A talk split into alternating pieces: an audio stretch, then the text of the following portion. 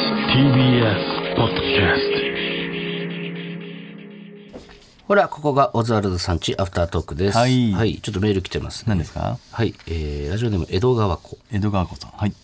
伊藤さん、田中さん、お邪魔します。はい、どうぞ。初めてラジオにメールします。はい。この間のナイツのラジオ聞きましたあ。、ラジオショー、ザ・ラジオショーですね。はい。土屋さんに惹かれてまし たね。私は畑中さんも土屋さんも好きなので悲しかっ たです。畑中さんの独特な感じ方とか人柄人柄が大好きなので、これからも変わらずいてください。応援してます。あの、めっちゃ弾いてましたね、土屋さん。 そうっすねあの、このラジオでね、話した、あの、肛門合わせの話をしたじゃないですか。あの、キスに代わるコミュニケーションとして、肛門合わせたら、相性がわかるんじゃない相性かがわかる。すごい、あの、キスと同じように、こう、すごいふわっとしていい気持ちになるんじゃないかっていうことで、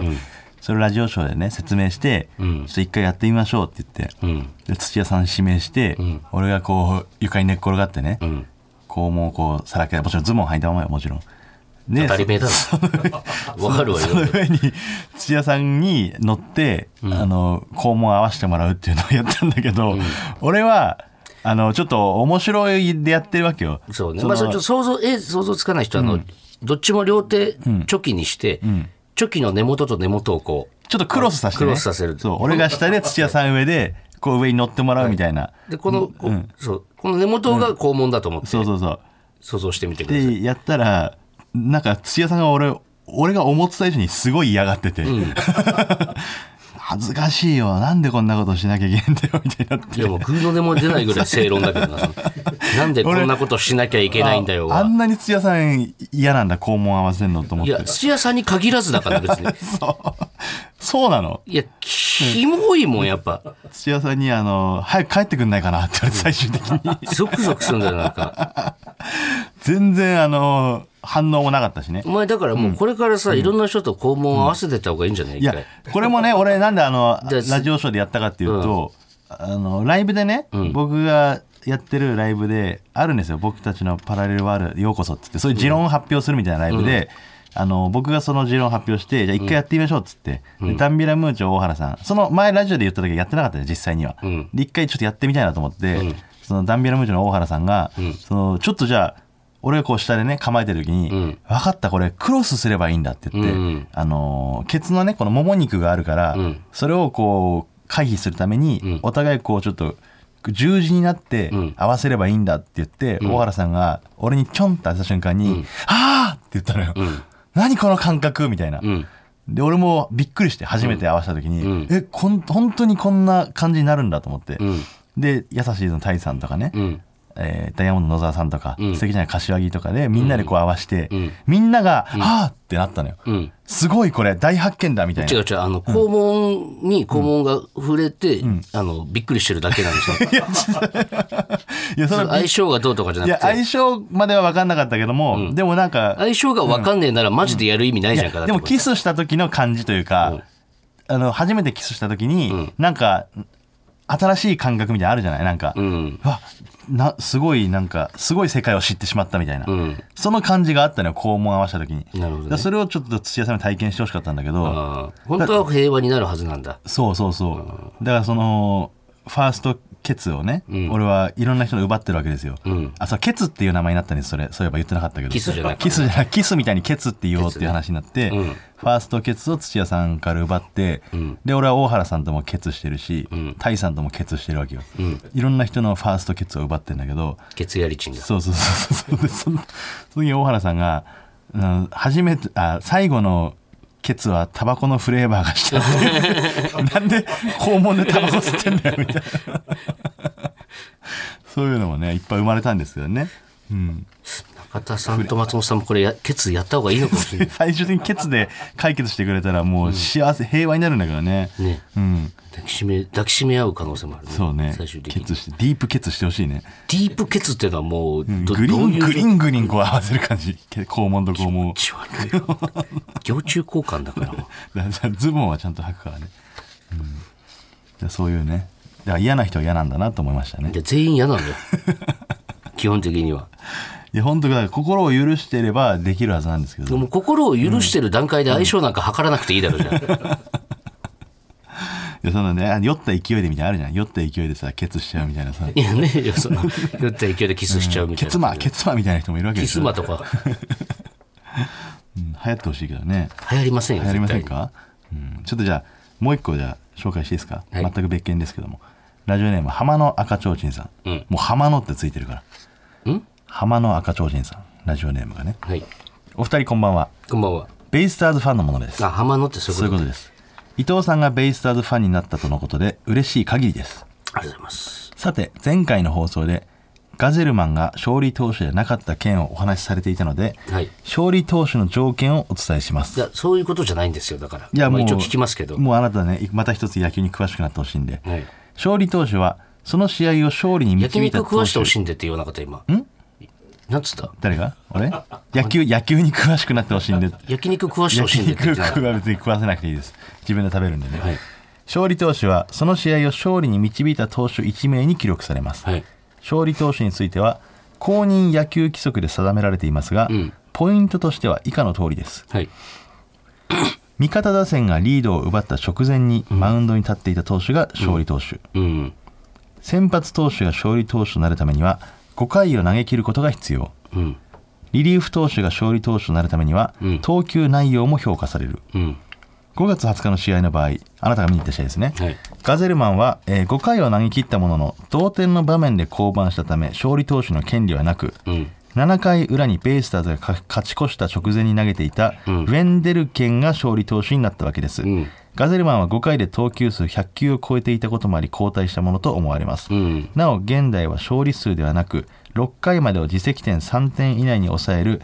QS、えークオリティスタートなどの指標で評価されることもあり、うん勝利数だけが評価条件になるわけではないです、はい過去各試合前に勝利投手のボーナスがあるわけでもありません、んガゼルマン次回登板も頑張ってほしいです、なるほどじゃあ俺はそういうこと言ってんじゃねえんだよ、だから。なるほどねじゃあその細かいルールとかじゃなくて、そんな、そ、その、そのルールに俺はその意味がわからないって言ってるの。あそのこれは知ってたってことじゃあこの意味は条いや、件知らない。改めて聞いてそうなんだとは思うんだけど、違くて、でガゼルマンが一番回数多く投げてるんだから、ね、んかわいそうじゃないって言ってるの、そだの。から先発投手の勝利条件は5回を投げ切ることが必で要で、そう変えた方がいいよ、そのルールじゃあ。リードを奪った直前にマウンドに立ってたっていうのが条件だから、ガゼルマンが降りた時には同点だったからだからガゼルマンは何のあれも残してないんじだゃあよね9回まで投げさせてくれよ、ガゼルマンだに。からガゼルマン100球超えちゃってるから、もうこれ以上投げるのはなかなか大変だということで100球ってのがルールなのまあだからそれはなんとなくじゃないその100球ぐらいがまあ目安というかねまだやれる顔してたぞ、ガゼルマンはでもい。やでもそれはあの監督が決めることなんで100球投げてあもう、まあ、次のためにじゃないだからガゼルマンまた次も投げてほしいから一回100球ぐらいでやめとこうみたいなそれはな、なんかやっぱ納得いかないよな。なんか、 ガゼルマンなんていなかったみたいな感じにされるのが恥ず かしい。悔しいんだよ。なんか、レンデルケン勝利投手ってなって、ガゼルマンもう下唇、血出るぐらい噛んでたと思うよ、多い分や。ガゼルマンはこのルール知ってるだろあ今日勝利投手じゃななんでいなだいよって思うもんだって俺だったら。それはガゼルマンの気持ちわかるよ。やでもガゼルマンが変わったことによって、こう打線もねこう伸びてきたみたいなのあるかもしれないじゃない超人気なんだからな、ガゼルマンはあ。そうなんだそうだよ、お前俺ガゼルマンのユニフォームをさ、いあの、ハマスタに見に行ったさ、園芸温泉の山木とかに買ってきてくれって言ってんだけど、もういつ行っても売り切れ、ガゼルマンのが。めちゃくちゃガゼルマン批判してたじゃん始まる前え誰だよガゼルマンってバウアーが見たいんだよってだから、それガゼルマン知る前はそうよ。知ってからはさ、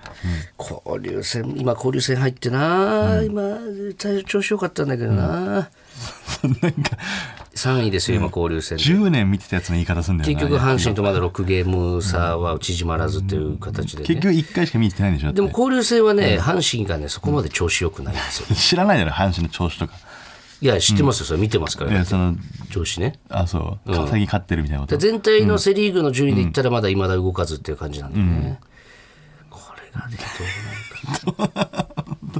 あと、この間話を忘れたんだけどさ、20日見に行った時にさ、もう全部起きたのよ、その、すべて。だから乱闘も起きて、ああ乱闘なんてあるんだね乱闘厳密に言ったら起きちゃないんだけど、なんかね、揉めそうな感じだから相手のピッチャーがね、やったらデッドボール出してて、4人ぐらいデッドボール出たんだよね。うんで、確か、牧、ん牧秀悟に4番ね、んベイスターズの4番、出囃子が君が好きだと叫びたいでおなじみの、うん知らないけど牧秀悟ね、牧にバッてデッドボールになった時に、牧はバンって当たった瞬間に「痛え!」とかも何もリアクションせずに、当たった瞬間相手のことをグッと睨みつけたのよ、んでそのままゆっくり一塁に歩いてったんだけど、この時点でまだ全然乱闘というか、起きてない何にも、牧が一塁に移動してるだけゆっくり、でそれを、なんかコーチみたいな人が牧に近づいてって「大丈夫か牧」みたいな「んなんだよあのデッドボールよ」みたいな、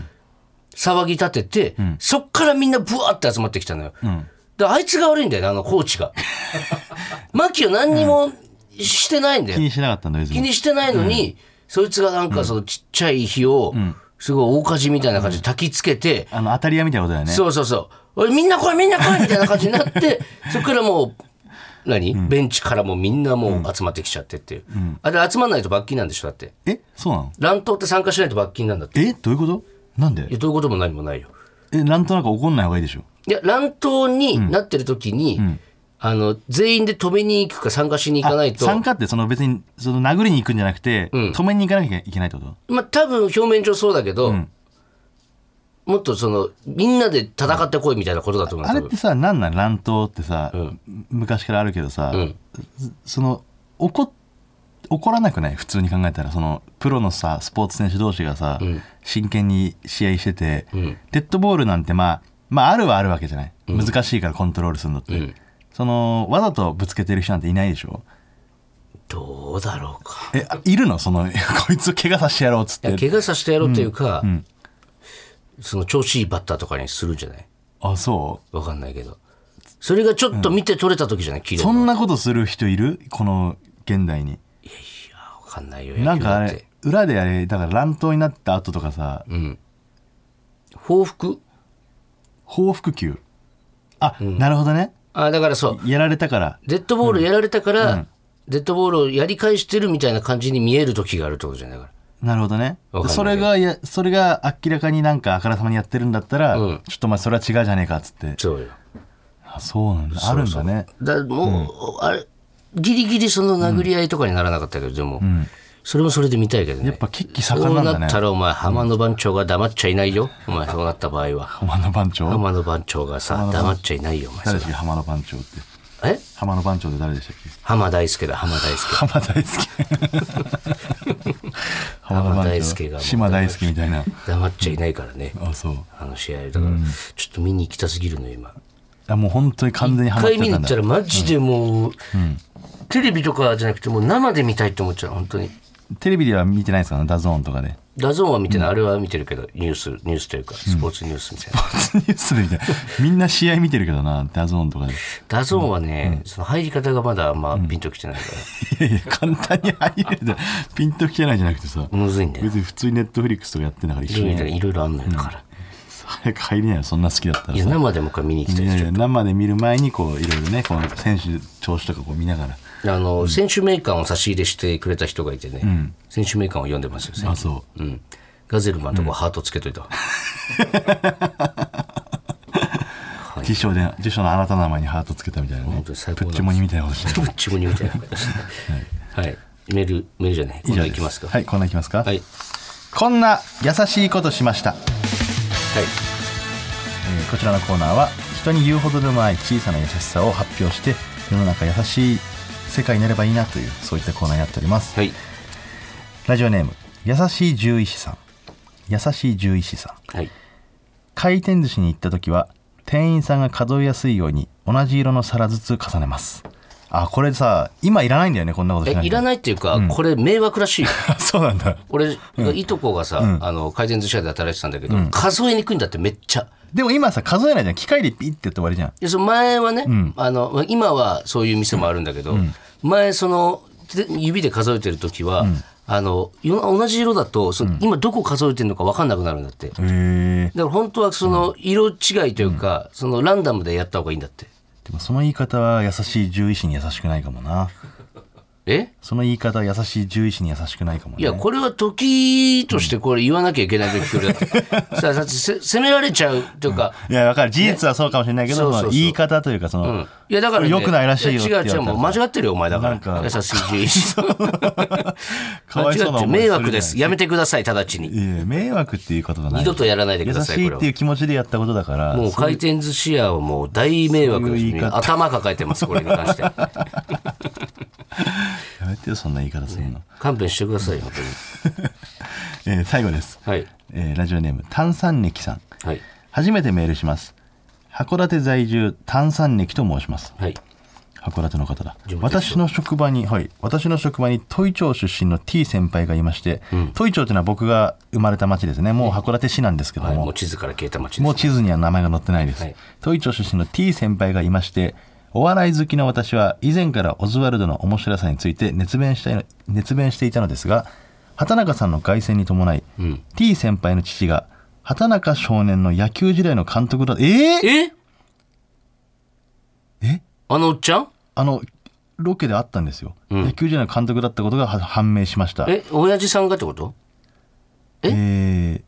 ?T T 先先輩輩のの親父が父がってことですね、うん。あ、じゃああの人の息子さんが、そういうことだねあええ先輩 T 先輩は父が畑中さんと面識があることを知っていたようですが、畑中さんが自分より年下だし面識もないからとあえて私に言わなかったようです、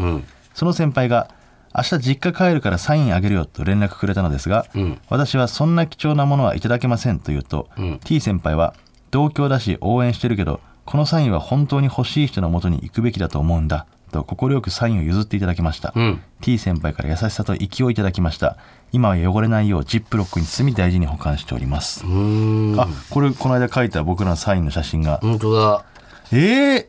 あのそのね地元のロケでじあの帰ったんですけども、んその時にあったんです僕が野球やってた頃の少年野球やってた頃の監督さんにうーん。会いましたよねあなたもねうん、そうだ、ね。監督とコーチどっちもあって、うん。めちゃくちゃその思い出し本当にねになさ20年以上だよね25年ぶりぐらいに会って 40枚ぐらいサイン書いたと思うわ、多分あの日はね確かに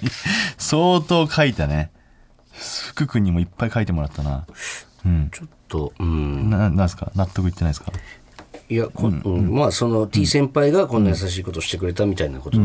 ですよね、多分。はいはいはいなんだけど、うん。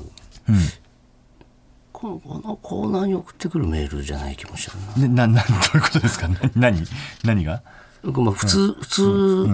のね、メールで送ってくれたらね、こうスッとあれだったんですけど優しさに触れましたってことで TT 先輩が、本当にファファンの人にもらってほしいということそうでなんですけど、ななんだろうな、ちょっとメタなネタというか、メタなネタ、うん、お折りすぎてるネタな感じしちなゃう今日はね文句を言わなきゃ気が済まない感じになっちゃってるんです すいませんねこの炭酸歴さんあの普段はこんなこと言わないんですけどさっきの優しい獣医師さんの時にこうついね俺が指摘してしまったもんだからこれは文句言っちゃかわいそうじゃないって言っちゃったもんだからなんかこそっちのになんか無理くり探してるんだけどこのねコーナーにこのメール送ってくるかあら、の無理くり文句言うところ探してるんですけどまあ文句がないんです よ言い分がなさすぎてちょっとなんか、え嫌な気持ち、嫌な気分なんでだよこんな温かいメールを。はい、いやありがとうございますその本当の監督にはねお世話になったんですすごく優しい監督で、野球が大好きでしたあの頃は今着ないみた いなまあでも代わりに僕が今野球大好きなんでねはいはい、ありがとうございまありがとうすございますまた来週も聞いてください、はありがとうございましたありがとうございました